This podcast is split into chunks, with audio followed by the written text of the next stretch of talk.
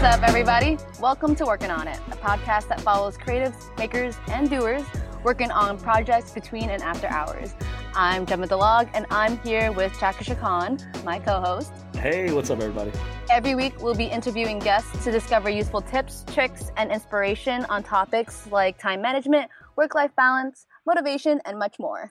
This week, we have Will Brown, also known as Charley Coin. Will Brown Ooh. is a Will Brown is a Philadelphia based musician, songwriter, and producer. He released his first album, Chuck, in 2018 and recently released his follow up album, Pumpkin, in April 20. So, uh, Will, tell us a little bit more about your music and how you got started. Whew, uh, well, how I got started is an easier question to answer than just yeah. So how I got started, uh, I've been playing drums since I was five uh, guitar since I was six, and then everything just kind of spiraled from there. So yeah, I'm just I'm just like a lifelong musician. It wasn't really a thing that I jumped into anytime recently by any means. Gotcha. Yeah. Um, and you recently released Pumpkin. Tell us a little bit more about that project and, and sort of you know what the thought process was behind that. Uh, Pumpkin was uh, it's basically a product of me getting a drum kit in my living room.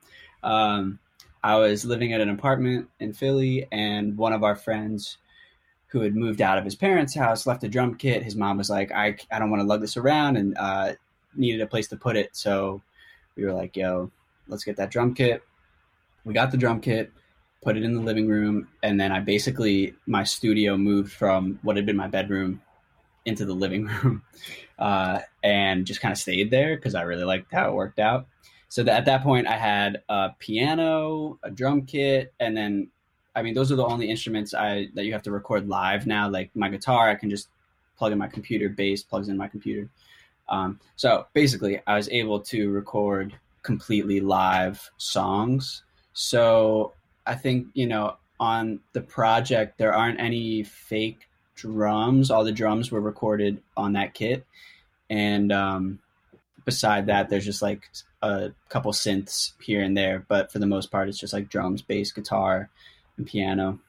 Nice. Yeah. So, so I'm kind of ignorant as to how recording music works in general. Um, so you said that you can plug in your bass and your guitar, and like so the computer would just pick up the notes. Yeah, so you have this this thing called an interface that has um like you know your guitar cables, you can just take that cable, plug it into that, and then when I open up Pro Tools on my computer, I I can just connect those channels. Gotcha. And then so you record the piano and the drums live. So if you're doing that in your living room, is there like special considerations that you have to make? Do you have to like kick the cats out and set up, you know, egg cartons everywhere, or what do you do? Um, when I was mixing the project, actually, there's this funny uh, thing that I noticed because you you listen to the song like a thousand times when you're finishing it up. Yeah. Um, there was a door creaking and closing at this like one spot in one song, oh, and oh, uh, I had to like go into that one track that caught it and and just like cut that little bit and like turn it down a lot so you couldn't hear it. Um, but yeah, I mean, people who are audiophiles will tell you that you need to like put blankets up everywhere, like build panels and stuff. But uh, yeah, you just kind of deal with what you get, and if it turns out awful, then that's what you got, and oh if it turns out decent, that's what you got. All right, so for people who can't see us right now, which is pretty much everybody listening, Gemma and I are on some real Chris Crocker shit where we're like in a closet, we're like covered with blankets. I'm in like a pillow fort. Gemma is in a literal closet right now with like jackets and stuff. Yeah, um, all my sweaters behind me. yeah, we're we're relatively new to podcasting, so we didn't even think of it that way. We like tried to take it to the max and try to soundproof everything. What you're saying is that it's not like that like crazy, right? Like you don't really have to. Yeah. I mean, it it well, is, it it varies a lot room to room. Um, yeah. Our house that we were doing this in just happened to work out well. Um, but it takes sort of a level of knowledge to know like whether the room is actually a problem or not. Um, yeah. That's a relief because I've I mean, like for the hour that it took leading up to this, I was fighting my cats to get them off of my pillow fort because they just want to tear it down. And fighting your pillow fort. and oh yeah, and also fighting my pillow fort that just was like taking shots at me. Like the different poles I have holding this thing up were like slapping me in the face and like knocking my stuff over. It was awful. So that's that's a relief. Now I know I don't need to do this anymore. Thank God. Thank you, Will. Appreciate it. Potentially. I mean, see, if it starts sounding really bad, then you might want to rethink and bring the pillow fort back. Oh my but, God. We'll we'll try one with one with that. We'll see what happens. Or like recording in your living room. Like you did such a great job with Pumpkin, Will. I think you you have such a solidified sign there. I think every song in this EP is unique, um, but still has their own vibe to it. So it was like a really nice, like Thanks. easy listen. It was awesome. Um, so that's like you released that April twentieth. You had also um, re-released Chuck in um, right before this, earlier this year. Can you tell us more about that? Like, why did you have to release it before you came out with Pumpkin, or why did you want to re-release it before coming out with Pumpkin? So, um, that song, or mm, all right. Well, the idea was my friend Mo's idea. He was like, I think, you know, because I, I asked, you know, some, some of my like closest friends, you know, how to like I, I, try to get third party takes about like how I should promote things and stuff. Um, and he said that I should re-release Chuck and and put a bonus track on it. So that's what I ended up doing. Um, the backstory there is that uh, I had put Chuck out on a certain distribution platform called STEM, which was kind of like a highfalutin, you know, like you had to know somebody to get on it. And they ended up cutting out like a lot of their user base at one point. So Chuck got transferred over this thing called TuneCore, which is just expensive, and I didn't want to keep all the stuff on there. So then I had to transfer it over to another thing if I want to do that, and it was like twelve tracks, and I was lazy, so I, I, did, I didn't transfer Chuck. Uh, so that's why it wasn't available uh, in the first place. Gotcha. Is it like harder to set up for your Spotify account and that's why you started with STEM and then so that- STEM STEM is Spotify. STEM STEM is the oh, the middleman that actually gets you music on Spotify. The way that, that um, Spotify and iTunes and stuff work, it's actually pretty interesting. They don't take submissions from any uh, entity that has fewer than like ten releases out. So you hmm. have to be a label or you have to be like one of these big companies to actually be able to put stuff out. So there are different websites that uh, you you pay in different ways and different amounts. People have different like business plans for these uh, that make it so you can put your music on Spotify and, and iTunes and stuff. Gotcha. Okay. Yeah. Yeah, I'm uh, uh, similar to Jack. I am ignorant of that process. it's cool. It's interesting because, like, I feel I assume that everyone knows this because most of my like people that I hang out with all the time are like, this is just what they know, you know, and uh, yeah. So it's cool. It's fun to explain it. I feel like I uh, I know stuff, you know. that's that's awesome. No, that, that totally makes sense too. Because like I have so many friends that are rappers, and they're just not like they're in different, you know, levels of success. Like they're in various levels of success. And some of them I'm like, dude, you just started rapping. How are you on Spotify? And I so I didn't know that you could just pay into something. I thought you had to be mm-hmm. kind of popping to get on there. Well, that That's yeah, they built it that way so that it would be like that, right? Like they didn't want to be SoundCloud. Uh, yeah, but you know, I mean, we've seen how that's played out, and and there yeah. are rumors that Spotify will have a SoundCloud, a more like SoundCloud and Bandcamp thing eventually, where you can just upload directly to Spotify. Hmm. Who knows? Gotcha. That's interesting. Gotcha. Yeah. Well, I kind of wanted to dig into because you had released we released it, um, Chuck, earlier this year.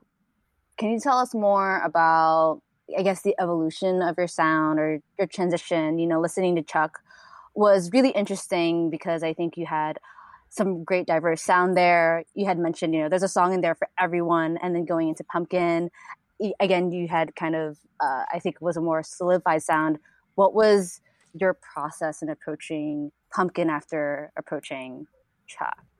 So Chuck was a fun project to make. I was kind of finding myself to an extent. Uh, those songs were all made right after I had um, like graduated from college and had spent time like on my own and dealing with like real world stuff.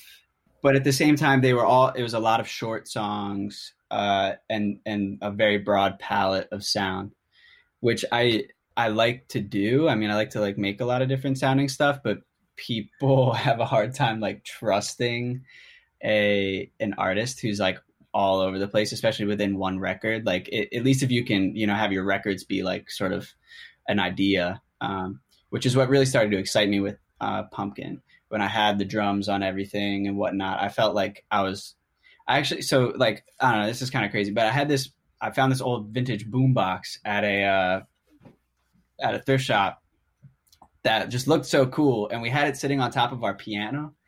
And I started thinking about like, all right, what would what would songs sound like that came out of that? So a couple of the That's interesting. first, you know, like ideas were like were like that. So I was kind of making like what I would what I thought of as coming out of a radio that was like from the 80s. Okay, totally. Yeah, totally picked up on 80s. Got like a little baby smidge smidge of uh some like late 70s kind of sounding stuff.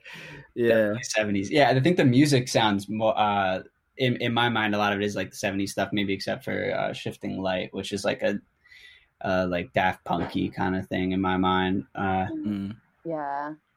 But even Daft Punk has kind of messed around with like different decades too, you know? So it almost feels like it's like y'all met together. It's like when I was in an airport in Mexico and I spoke to a Japanese dude in Spanish. You know what I mean? that's wild. Yeah, it was really crazy. I couldn't speak Japanese. He couldn't speak English. Both spoke Spanish. Huh. But that's neither here nor there. Will continue. I don't have, yeah, I don't have too much more uh more there. Pumpkin, yeah, pump, Pumpkin was me trying to do like sort of 70s sound and stuff too. There's other stuff I was thinking about. I, yeah. I was thinking about this idea of like making records uh for whatever that's worth. In my mind, it has to do with like uh things you would put on a turntable, you know, like that, like literally vinyl records, but then also like recordings rather than like I make a lot of beats. So Chuck was sort of a product of like that earlier stage of like trying to make beats Yeah. and then writing songs. For this is like writing songs and recording them. So you're saying that like in a lot of cases you would write the beats before the songs? Well, actually, you know what? Better yet, in general, could you sort of speak to what your creative process is like when you make music? Yeah, so I at least for those two projects, I could distinguish it right there, which is that like Chuck was more like I would flesh out an instrumental idea or a beat and then write to it. These songs kind of function the same way. I mean, in a certain sense, that it's like the same deal because I would what I like to do is play drum beats and then build build around that. But it's different when if it's like a you know a drum beat I'm playing on the drums and then I add guitar and stuff like that. I'm just in a whole different headset than if it's like like a hip hop beat that I'm adding stuff to, Mm. and then I write to it differently. So when it comes to um, songwriting or making beats, what would you say are your biggest struggles?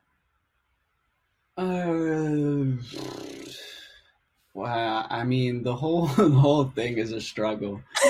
you know, you're, you're you're struggling against all the trash that you make to find a gem. You know, so it's like, oh man, I like finding inspiration. I guess. Yeah, it's it's a struggle against all the things that don't work out. You know, you sit Yeah. down and you're like, "Oh, this is gonna be sick," and it's just like, "No, no, it's not." like, all right, So what is it that like like what makes the cool thought that you had in your head not work out? Is it just the inability to connect the dot from like what you thought to what you made or what would you say? Ooh, I, I think it's really chaotic, and, and you can't really like pinpoint it. Uh, it it could be so many things, and sometimes it's like you'll you'll make something one. You know, there's the classic case of like you make something at night, and you're like, oh yeah, this is the thing. You wake up and you're like, no, this sucks. Uh, Mm. Then there's like the opposite of that, where you make something one night and you're like, okay, I made something, and then, all right, for example, well, that's a different story. But like, then you come back to it later and you're like, that's cool, you know. And then you end up like you're like, oh, but this this one thing needs to go, or like I need to add this one thing, and then you you're able to work on it from there. Gotcha, gotcha. Well, I had a question because you're talking about you know facing those struggles of making a lot of trash before you find that de- gem, and I think a lot of creatives can definitely relate to that. How do you push yourself past that stage? You're like where you're like, shit, man, I don't like any of this. You know, do you just, yeah, how do you push yourself past that? Um, I think uh, being being gentle with yourself and and I, I believe strongly in like uh, sort of trusting whatever it is you're making at that point and like that's if that's what you got that's what you got uh, and if you know that that's your best and and and if other people are telling you it's your best you know like your friends are usually pretty solid critics of, of it especially if you're deep in it. If you just start people are like oh this is awesome. You did it. You cool. But if you have some like rapport of of actually you know like putting some effort in your friends will tell you which stuff stands out or not um, when they're less afraid to hurt your feelings. Mm. um, yeah yeah so that helps yeah, no, I think that's definitely helpful. And actually, that's a great question that I had in regards to the relationships that you have. As you were mentioning, you have a lot of friends who are making music, so they know what's up. And you know, they're not just coming from a place of wanting to support you, but also wanting to make sure you're like you're producing the best that you can produce. Uh, can you tell us more about those relationships? You know, you've worked a lot with Chili, Remington Iron. Uh, those seem to be art- uh, artists that you really work a lot with. Um, how did you meet these people? Yeah, I mean, those are my best friends. Um, and um, like, uh, so Remington Iron is my friend Jake, who has been my best friend since like eighth grade. Uh, and we just have grown up together, uh, more or less. And um, so like my heart is full for that kid. And then uh, at the same time, like he taught me a lot of stuff I know about songwriting. Like uh, when we were in eighth grade, he was getting taught chord theory by his saxophone teacher. So he would show me stuff, and I was like, it just opened my mind to that. Uh, we would write songs. I when I was in ninth grade, I played a song that he wrote at like open mics and stuff when I was doing like acoustic shit.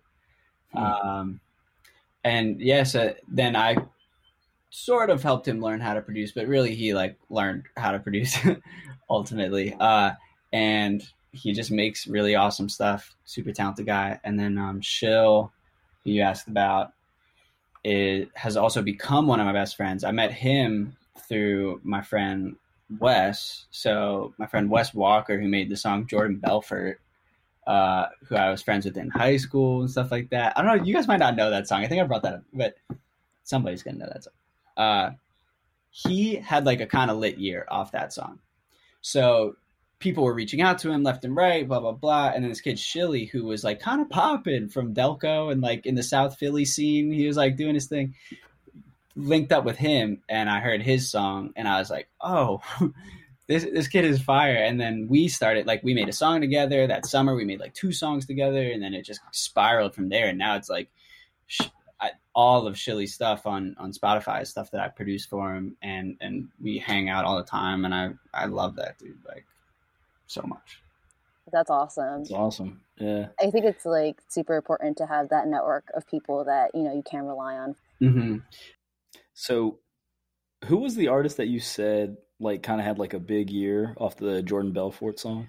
So that's my boy Wes, uh, who I went to middle and high school with, and we we like threw events and stuff back in the day. Yeah. So here is like a weird question. Uh, so I want to ask you about, you know, how do you promote music? Because I feel like half of what you know making all this music is about is like you make the music you create this great product but then it's like how do you get it out to people how do you because you know if you make something great no one ever hears it you know then it like it's kind of like kind of defeats the purpose almost to a certain degree mm-hmm. so i was around DRAM when DRAM released uh one epic summer which is like the basically the mixtape that blew him up and like you know made him become like a big thing with Cha Cha on it. with Cha Cha on it. Yeah, and it was so wild. Is like when he everything he did up to then could not he could not get anybody to look at it. I was running a magazine at the time.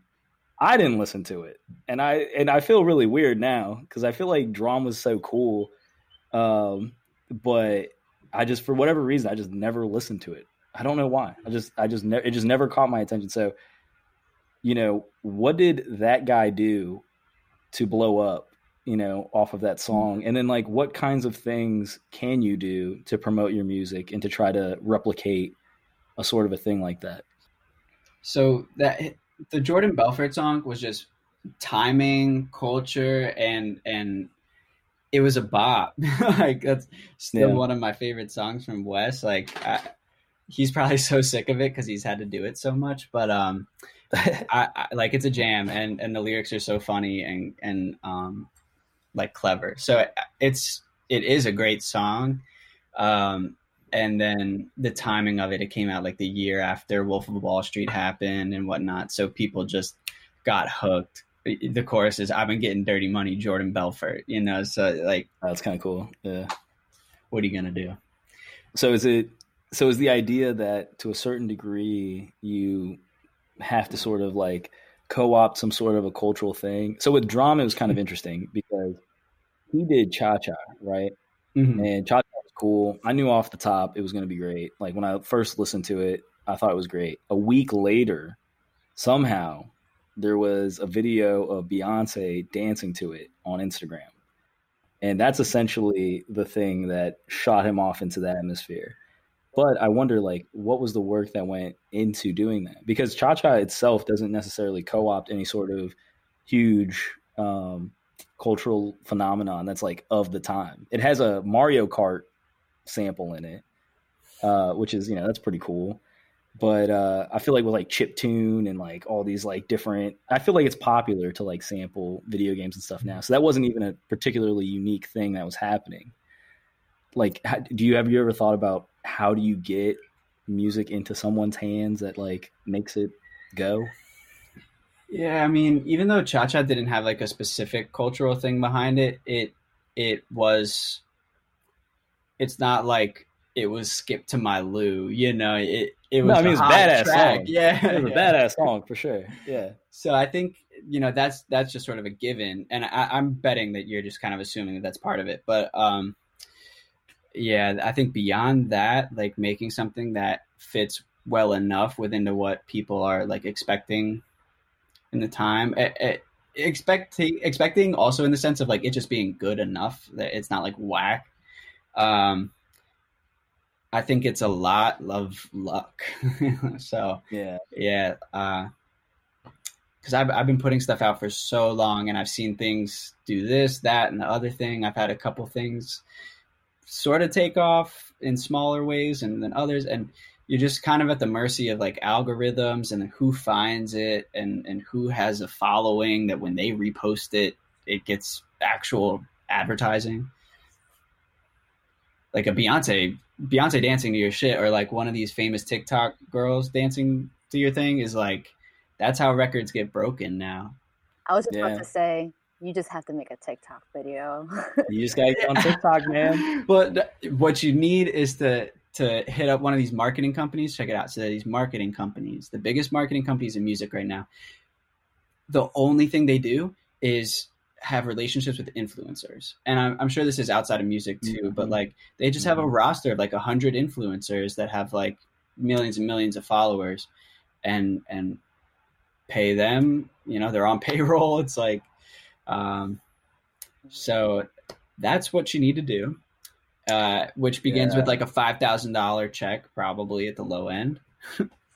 Hey, this is Yeah. this is sort of like a little bit off topic, but I want to get your take on this because I'm a little bit of a hater, and I feel like Drake with his Yeah, slide thing. I feel like it's like the wackest shit ever.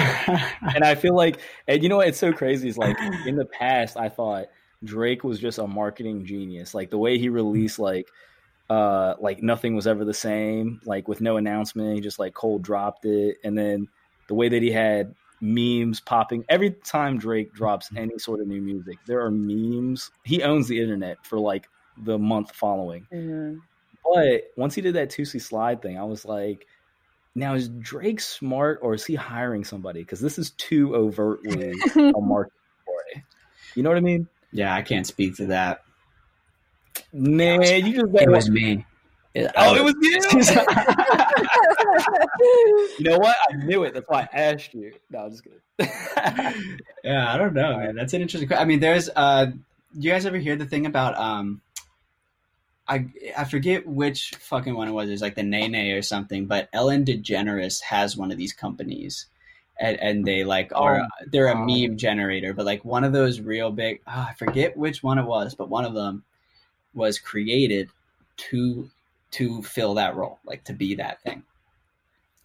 That's Wow. ridiculous. And it would figure that Ellen would be one of the ones too, because I mean, she is basically monetizing the fact that she has these really joyful dances in the middle of her show. Ellen, Shout out to Ellen. Yeah, yeah, she could have me on, but you're kind of suspect sometimes. We're gonna have to address that. Oh, how is she sus? What'd she do? She's making memes. Oh, That's what makes I it mean, us. I'm just you kidding. know, I'm kidding. trying to make money, dog. She's trying to make money. I mean, she already nah. makes a lot But of I- I- She's doing really well. But I just I had to ask you about that because like you know even like I've come from a marketing background, so I'm particularly interested in marketing. But I know coming from a music background, you must be seeing this happening and thinking like Toosie Slide. Why? I- I feel like it's like the electric slide for fake thugs. Like I'm like, Yeah. what the fuck is this? Like you know what I mean? Like this is like the most whack, abnormal, specifically designed for TikTok quarantine type shit I've ever seen. Uh, oh, definitely designed that Yeah. way. I, I have a fantasy of making a project like that, like just doing. You should. I I think it'd be to. fun. It'd Yeah. be fun. I'd love to listen to I'll be in the music video. Quarantine back- video. Yeah. in the background Yeah. just booty popping. I'll I'll send you an iPhone video of me just Yeah. twerking my butt cheeks off. I bet you got a donk too. I don't. I got like maybe like a single serving of pancakes with no butter and no syrup. Just like the flattest booty of all time. I've got Can hardly keep a, short stack. honestly. I just have a long back or like a tall thigh. Really. Anyway, Oh enough about That's awesome, man. anyway, so in terms of promoting music, this is the actual question that I meant to ask you. In terms of promoting music, what is your biggest struggle? trying to do it organically and you know just being at the whim of chance you know it's just like such a it's kind of like frustrating especially you know like the thing you said about the music being good and getting it out there it's like this this is at least i can say the best music that i've put out and i've put out a lot of music so I, I have that feeling where I'm like, man, like this this feels like a sort of make it or break it point where like if this project gets no reception at all, it it will be kind of a shame. And I, I I should put in some sort of effort to get it out there. But then the question is like, all right, so do I collect emails of blogs? Do I like buy YouTube ads or Instagram ads? And like uh, those questions are really hard to answer, and I usually just don't do anything. Hey, look, you're a part you're a part of the Culture Snack Mafia now. Okay. Working on is on the Culture Snack Network, podcasting network. And what we're intending to do is basically blow this bad boy up and just be super helpful to our friends. So Let's go. Well, Let's do let's do it. Well, so I think well, you've done a lot during quarantine, pre-quarantine, um, and I would say that's probably part of your marketing efforts. You know, putting out a music video, which we'll definitely get to later. Um, submitting for the NPR Tiny Desk concert. You also participated in Orion's Beat Contest. That on Instagram Live, that was pretty cool. You know, in all this, all the stuff that you're doing, what have you seen to be really successful in, you know, marketing your work or just getting yourself out there? it, it's actually really. I'm thankful that you're reminding me of those things because I did just say I do. Yeah, I said I do nothing, but that that's really as far as like you know sending emails to blog bloggers. I like I hate that, but um, yeah, the contest. I think I uh, the Orion Sun one was interesting. Like I have somewhat of a working relationship with her, so when I saw that she was doing that thing, I was like, yeah, somewhat of a when I say somewhat of a working relationship with her, I mean like when I see her places, I can be like, "Hey, what's up?" and call her by her real name, and and she's like, "Oh, hey, yeah," um, and it's not weird, but I saw that she was doing that, and um, I knew I had gas, so I was like, "All right, I'm gonna come in and and light this this thing up." Yes. Uh, Oh, you had gas. I had gas. Oh, I thought you he lit it up. fart really badly. I had really bad flatulence. That's all he was doing for his section of the beat contest. it wouldn't have gone far. The judges were hard. Were they really? they were. It, it was oh, interesting to see people's takes on stuff. People have very specific reactions. Some of the co- like comments were pretty harsh in that in that snippet you were posting.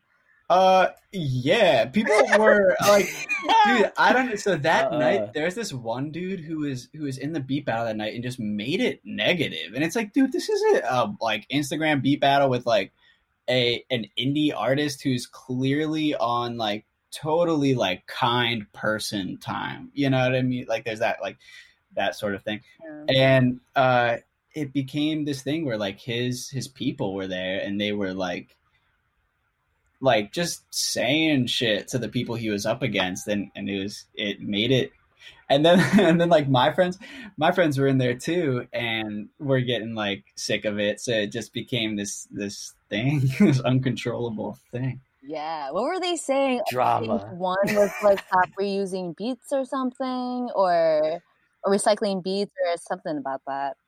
Uh, I don't remember that one, but definitely people were like coming at the other people for having their people in the thing. You know, like because people were voting. So the people voting were in the audience, and like everyone who was voting, Th- that's what it was. This one guy, all his people were there, and were like pretending to be thoughtful and critical about it, but then being like, uh, you know, uh, but I got to give it to my guy who obviously had the most trash beat of the round. So it was just like, all right, get out of here. And I even said to my friends who I knew were watching, I was like, yo, like don't, uh, don't do me the way that his friends are doing him because I, I want to win this like fair and square if I do. Right. Well, yeah. So talk about yeah those kinds of you know participating in the beat battle, releasing these videos, submitting to NPR. yeah. How how's Yeah. What was that like? So, so that that one, I made it to the final round of the night that I was on, and sacrificed myself by playing a song off Pumpkin because it was like a week before the project came out, and I lost because it wasn't a beat, and uh, that was cool. So I didn't make it to the final round, but I got like thirty followers that night, and uh, Nice. yeah, so that was sick. Uh, so that was the most directly like influential thing yet, which was really interesting to see. Um, and shout out to Orion for holding that. Like she's awesome. She's so great. I just want to like make sure everyone knows that she's amazing. So Orion Sun, check her out. She just put a project out. But um, so that's the NPR thing I had known about, but I thought the deadline was over, but they had extended it, and I saw that, and I was like, all right, I'm gonna freaking do that. And then I, I had like a week to go, so I was like, all right, I can actually put some time into this. And then uh, did the the video, um, which took me about a week to put together. And that that's one where like if that goes anywhere, that will be significant. Otherwise, it's just nice to have sort of in the same way that the Clementines video at this point is just nice to have. Like you never know, and it could take a year for anything to actually gain traction. Yeah. Um, Yeah. So those, those all those things sound like really punctuated moments that led to like an outsized impact. Is there something that you do on a regular basis that you find is very effective for promoting yourself? Uh, I mean, I try to keep the story going on Instagram. Um, yeah, you definitely do keep the story going on Instagram. I'm like, I'm so inspired by you. I've been trying to keep culture Wow. snack and like you know, all the stories that we're doing. I've been trying to keep them, you know, out there. Uh, specifically because I'm like, I can't go on Instagram without being reminded that pumpkin is out right now. that's, all right, that's good to know because you're killing it with that yeah, for sure. Thank you, thank yeah. you. Um, I mean, it's something I realize like when I go to other people's, when I go to someone's page and they don't have a story at all, I'm like, it's so it's so insidious, you know, that like we expect people to be posting all the time, like once a day, yeah. which you would have to do. But at the same time, it's like it's relatively a small investment to have at least one thing on there, you know. Mm. That's definitely yeah. So that's would you say that's probably like the most successful, consistent type of thing that you do? Yeah, I mean, I try to post often. Uh, this year, I started doing like covers of songs where I'm like sitting down at the piano or the guitar and singing. Yo, um, some of those are fuego, fuego flames. Yeah. Some of those are just absolutely. I feel like that's, I like precisely your comment on them too. It's like fuego, fuego, flame. it's always just like fire, fire, fire, fire. that's how I comment, dude. That's how I talk. But uh I've been I just love your covers, man. I feel like they're really incredible. More than anything, I feel like if if you get familiar with your social media presence and like your marketing, the thing that you definitely discover is that more than anything, you are a talented musician. Mm. Like you know how to play your instruments really well. Thanks. And it sounds good. Yeah. yeah. You're a great musician for sure. Thanks. Um yeah, absolutely. Hey, hey man. Hey, absorb all that. I see you blushing over there. I'm glowing. Shy. This whole thing, a little shy guy. This Come is on, all man. flattering. like this whole thing. Dude, I've been so amazed by the amount of work you've put into releasing your work and just putting yourself out there. I think you've just been killing it. Um, definitely inspiring. So you gotta take it all in, just bask in all that glory. Just just bask in all it. Basking it, dog. Basking. Carl. Let it rain Carl upon you. It, yeah. Drip from your from your your fro, you know, kind of dribble down your face a little bit, go down your shoulders, down your butt crack. Let it go all the way down to your toes, dog. You just gotta let it wash ya. There you go. You know what I'm saying? It's Sweaty butt crack. Sweaty butt crack, man. Exactly. Swamp. You gotta have that swamp of glory back there. You know what I'm saying? Yeah. The swamp of dreams. If you build swamp it, of dreams, baby. oh my god. Um, nah, but well, I just what was I gonna say? No, go ahead, Jack.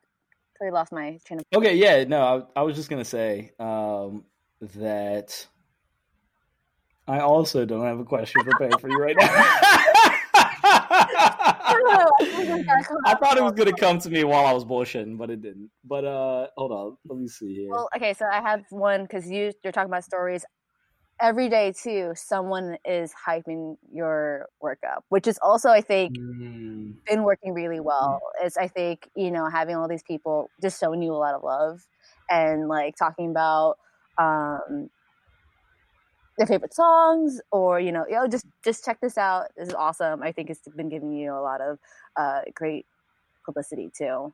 Um, yeah i think that that's like my main thing. That that's my main thing. And and that is like i just try not to take it for granted.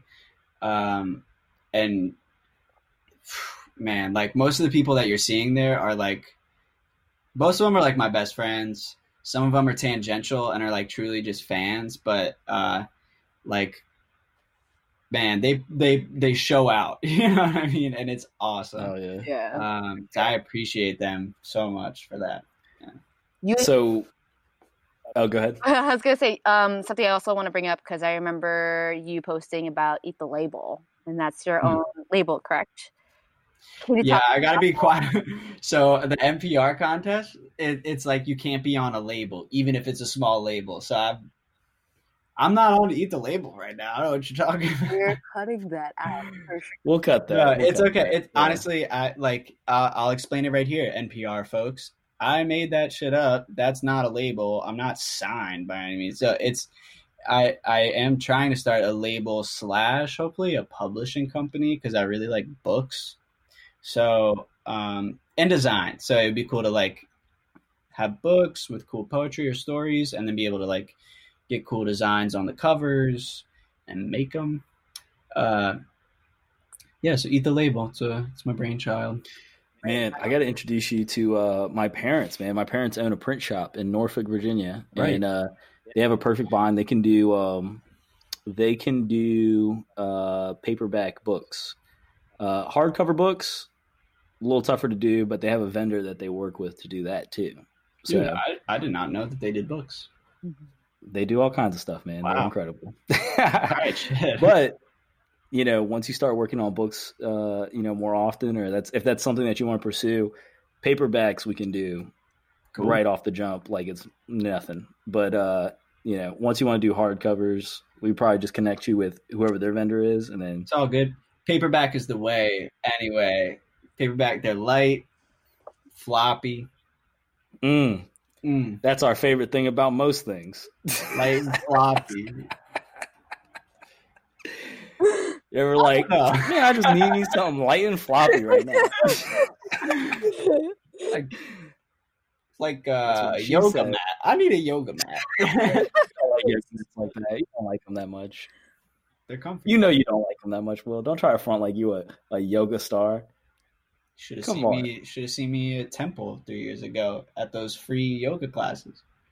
I'm, Okay. si- I'm signed up for virtual yoga right now. I get emails. Are you really? I get emails three times a week from my yogi from Temple, Bridget. Shout out. Uh, but I have not attended Bridget. one. But I should. Oh, come on, man. Now you fronting. What are you doing? Bumming. I don't know, man. I'm sleeping in. Come on, man. Sleeping. That's ridiculous. No, I'm just kidding. Um, so, okay, so like everyone else, uh, you are under quarantine right now. You're practicing self distancing and you're staying in your home mostly.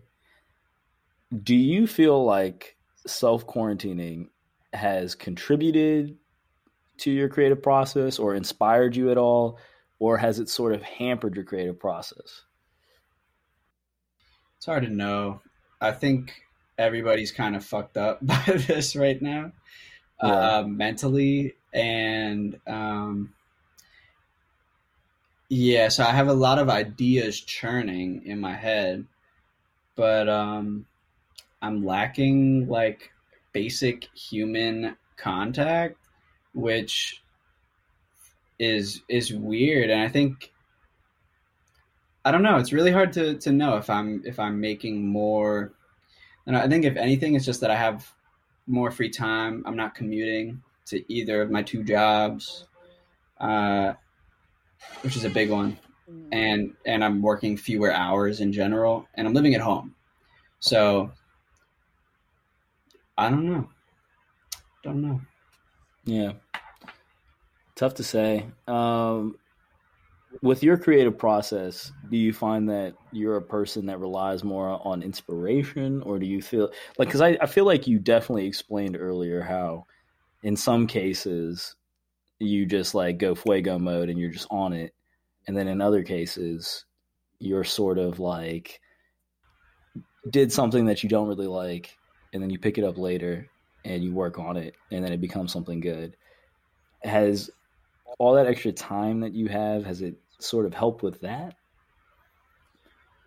Uh, well, so the last I have two or three songs that I made that will follow Pumpkin, uh, and they, they were all made, you know, during this time, and those all came out quick. Uh, the initial concepts happen in, in a day, um, and I kind of know what they're gonna be. So I guess that probably speaks to the the time that I have available because I, I didn't have to rush out and go do something while I was putting them together. But also, like you know, a lot of like to flesh out an idea for a song takes like uh, at least like four hours generally. So that's what I get. So it's like if I start during the day, usually something's going to interrupt it in the afternoon, or like dinner's going to inter- interrupt it. So my chances really to get anything done like that are like in the morning or at night. And right now I'm like working all the time in the morning. So like I just kind of have to get lucky Mm. in one of my nights. Mhm. Yeah, so so that's incredibly interesting to me. So, I mean, one of the things that we're striving to do with working on it is to um, sort of discover tips, tricks, and uh, little things that people can do to be better at what they're doing. And I find that a lot of creative endeavors require larger swaths of time. Um, so you're talking about, you know, a four hour time period, which is not an insignificant amount of time. In regular life, uh, I mean, obviously with the quarantine, it's kind of a boon in some senses because you have all of this, you know, unstructured time that you've just come upon recently. Mm-hmm. Uh, but during regular life, what do you do to create that time for yourself? Um, if I can remember back to a time before, what was life like back then? oh, it was so romantic. Uh, I think, I think a lot of time, I I would uh just ditch whatever it was I was supposed to do or whatever, you know, because like a lot of engagements that you have like that, you can just not go. Uh, so I think in a lot of instances, I would just end up, I'd be like, sorry, I'm sick, you know, or whatever. It, yeah. Not really like that. I usually don't lie, but I'll be like, yeah, I got stuck making this thing. And in my mind, that's enough justification to like not show up to my boys' place or whatever, especially if I like let them know that unless it's like a, a, let's meet up at 6 p.m but none of my meetups are really like that. Yeah. Um yeah so i think i just sort of let let other things go. And sometimes i just it's like i just have the time to get one little thing out uh but yeah i don't know. Having having days if i have a day where i can get a couple ideas out that's like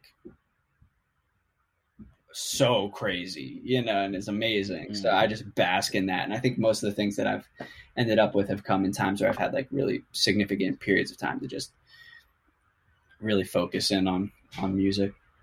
So do you usually create those time periods or do you happen upon those time periods? Definitely happen upon them and they're usually periodic depending on whatever my work schedule is. Gotcha. Yeah. yeah. I got to tell you, that's one of the first things that like when you know you told me that you make music and all that shit. One of the first things that I respected about you was the fact that you would just consistently just not be places, and I was just like, and then I would say for why, and then I feel like somebody would tell me, oh, he has to work on something, and I'm just like, man, you know what? Respect. Like that's the best reason to be flaky instead of you know being like telling people that you're sick all the time and me thinking that you have polio or some shit because you're just always sick. You know what I mean? Because that happens. Sometimes people, wheelchair is not real. yeah, I was saying. I bet you can walk. I bet you can walk. Show, yeah, shows quit, up quit late wheelchair. I'll be like, man, get your Teddy Roosevelt looking ass out of that chair. Out of it. Franklin Delano Roosevelt. Anyway, Teddy was Teddy was active. Yeah, I was say he was the Rough Rider. He was like yeah. He's yeah, like DMX's inspiration. yeah, for sure. Uh-uh. Well, so actually, I have a couple questions following that up, but we'll take this one at a time. You um, work two jobs, and then you also do music. Can you tell us more about how you manage that? That's a lot to manage. Yeah, I mean that's you're telling me that that's why. So quarantine, quarantine is like uh, I've been able to make like that NPR video, and I was able to make the video for Clementines because I had like extra time and no one bothering me, no obligations. So um, those are the things that I wish I could do and that make it hard because like those are really promotional materials at the end of the day and um, when when i am working 30 potentially plus hours a week uh, that's a big chunk of my waking hours that i could be doing other stuff and especially when i'm trying to like make music too because people expect you to just like pump shit out and uh, it's just like uh, right so, there's that there's that pressure yeah. of having to do something and create something. Um, so, what are, mm, I guess it's hard to say when it's in quarantine, but if you can remember, from that time, how did how were you managing that? You know, did you set a routine for yourself? Did you set a specific schedule for yourself? Uh, for like specifically for what? Can you sort of clarify that? Yeah. Um. So, uh, say that you know um, you need to go to one job, then need to maybe go to the mm. other job, and then make music. How are you? How were you managing that? How are you just maintaining a good work life balance where you can still work on your music, earn that money, and then also work on what you want to work on? Yeah, I think I just ended up working on music at night, you know, because everything everything else shuts down by five o'clock relatively. Um, so the nights are are what I try to take advantage of, and um, I like working during the day. So that's sort of the disappointment of it is that I, I don't really often get the chance to do that. So that's why when I get a whole day, and and usually I'm working six day weeks. Um, that's been standard fare for me since I've had two jobs before. So I actually right after I graduated college, I was able to just teach for a little bit, and I I would just I had like three days that I would work. So then I actually had a lot of days where I was able to like make stuff. Gotcha. Um, but interestingly enough, when I got the second job, it sort of funneled my creative energy, and that's also part of what Pumpkin came out of. Is that I like had these couple songs that like happen in in sort of a mindset of like it was crunch time. Uh, just because I was working so much more than I had been. And I was like, all right, well, I only have this much time to make a song, so I might as well make something that I know is going to work. Gotcha. Oh, man. So I am a really big fan of constraints. Um, I came from an architecture school that was run by just like basically just a group of really, really mean Japanese and German people Nice. And they were just like they were brutal and they were all about like constraints, constraints, constraints. And they were just like, I'm gonna constrain you.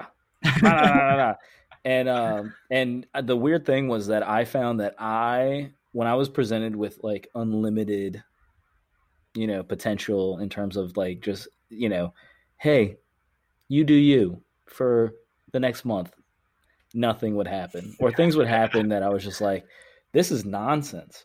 Like this building couldn't stand. Yeah, you know? yeah, yeah. Uh, but you know, the more constraints that would be put on me, the better it was. Like I was told I had to do a 400 square foot footprint, two floor Japanese tea house, uh, one time, and it had to be touching a lake, and most beautiful thing I ever. Yeah, designed. it turned out fire. That Yo, I, same, yeah. same here. That that idea was introduced to me by Remington Iron, my friend Jake. Uh, he had a teacher use the term obstructions that was based on like some reading that that he had the kids do, and yeah. it was just that idea is like you. I, and then I read something else somewhere, another creative person, I forget what it was, but it was more along the lines of like, uh, oh man, how did he differentiate it? But basic, it had to do with with limiting yourself. Oh yeah, it was like you you want to be making something. Like you have to have some sense of like what you're trying to do. Yeah. Whatever it is. Like it could be weird, it could be normal or whatever, but like you you have to be trying to do something. You know what I mean? Otherwise, yeah. like you're just truly throwing shit against the wall. Uh yeah. So do you find that like so in these cases um in this case, I feel like, you know, it was sort of imposed upon you. All the constraints were sort of, you know, given to you by just life and circumstances. Mm-hmm. Do you ever put it upon yourself to give yourself constraints and um, and when you do give yourself constraints now here's the interesting thing is a lot of times people say you know i had these constraints but when you give yourself constraints, part of the creative process is almost to say, what constraints would make me create the most, you know, awesome thing? So that's almost like a meta level type of question yeah. for you. The constraints um, so, are a creative endeavor themselves. They are. They are definitely in uh, in their own right. So what do you ever give yourself constraints and if you do how do you structure those constraints or how do you choose them So usually they're very general. Um, like the most specific one I can think of was maybe like a year and a half ago. I made a song uh, where I was like, I'm going to sit down and write out a chord progression, and that'll be my song. I did that, and it actually turned out to be a pretty cool song. I haven't done anything with it, but I liked what happened. Um, but then, like more generally, uh, yeah, no, really. Usually, I'm dealing with life's constraints. Like right now, Yeah. I don't really have a function. Life is constraining enough. yeah, sure. yeah. Like yeah. right now, all I can make is stuff with guitar, bass, and drums. Really, because I don't have like a keyboard that works, and I don't have enough like USB plugs on my computer. So that's Mm. my working constraint. That's interesting though. That's like sort of a an interesting physical constraint that uh somebody who has more or less or different equipment uh, you know, wouldn't have to deal with.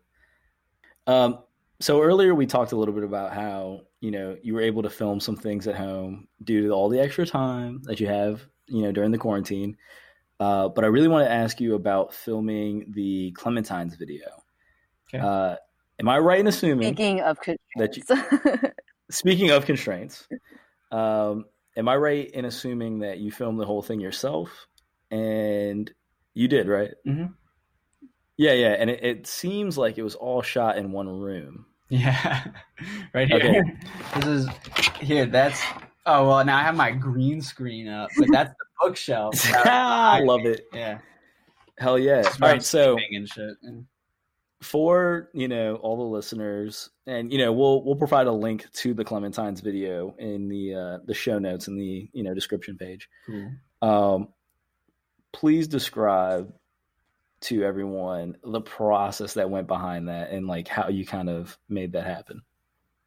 So I had had an idea in my head for a while of this like sort of in the same vein of the music that I was making a classic like rock and roll video where like it's like lit nice and you're like zooming in on different people playing the instruments and it's like close up shots of the kick drum pedal, close up shot of the snare drum, close up shot of the bass player, close up. So I was really interested in that idea and then uh I realized that I could kind of do it. It was before I had a, a drum kit in here. So my options were to do vocals, guitar, and bass. So I set up. I it actually started with me looking at that bookshelf and being like, that would be a cool backdrop. Uh, and I was like, all right, that's that's the sort of first shot. So I just set that shot up, did the two vocal takes. You know, I did two performance shots, one where I was just looking like dead on, and then one where I was dancing around. And then I, you know, like put a different shirt on and like grab my guitar. And I had the idea for like the setup shots, like the one from outside where like it was so cool my cat was sitting in the window at the time and I was planning on just doing like a zoom in, but he was sitting there too. So it just it made it better. And, um, you know, like plugging it, you know, like getting set up, crank, plugging in the guitar and all that shit. And uh, then did the the performance shots of bass and guitar, and I just did like on each instrument one one shot of my fingers, my plucking fingers, and one shot of my fretting fingers, and then just cut, cut, cut, cut, cut, cut, cut, cut, cut, and Yeah. yeah. And I have a little experience like video editing and stuff, so that was very useful. And I've watched a lot of people edit videos and shoot videos, so that helped. I remember when we did that live chat on Instagram way back when, feels like a long time ago. Uh, you said that that's also like you had a, you got a new camera too, and so you wanted to fool around with that because it was early quarantine and you were supposed to shoot with your friends or something like that, and you're like, ah, it's uh, we gotta stay home and social distance now. We had the most fire. I well, I had the most fire idea for um, a a video for Blaze and Love. Actually, it was a combined effort. Um, but uh, I had bought a fireman's like jacket and shit, and I was gonna like I had all these Ah, props and this great idea. I don't want to spoil it, but it was gonna be good. And then I got the thing, and everything sort of spiraled. And then it was like, you can't leave your house, and I was like, fuck. yeah, So awesome. This was awesome. This has been yeah, this has been absolutely incredible, Will. I've I've really enjoyed this. I feel like we've gotten some really useful uh, tidbits out of you. I feel like our listeners have probably learned something, which is the goal. Like STEM is part of Uh, Spotify, or STEM is Spotify. At the very least, like I feel like that. you drop.